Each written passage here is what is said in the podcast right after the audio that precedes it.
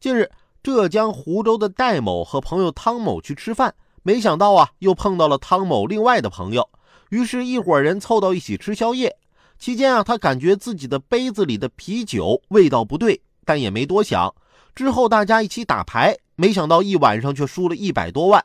戴某写下了五十七万的借条才离开。第二天，戴某被催债，无奈下选择了报警。更让他没想到的是，在他报警后，警察调查发现，对方在戴某的啤酒里下了他们称之为赌博粉的东西，服用后啊会让人变得亢奋。除了当事人戴某，其他的人全都是骗子。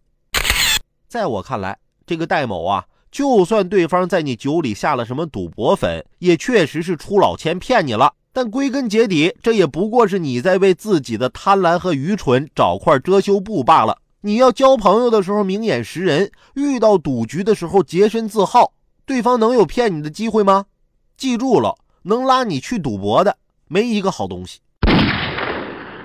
好了，今天的午后加点料我们先聊到这儿，有更多新鲜事和段子，如果想和我分享，欢迎添加关注我的新浪微博八八九海鹏，或者在蜻蜓 F M 上搜索关注评论来了，让我们一起为你的午后加点料，明天见。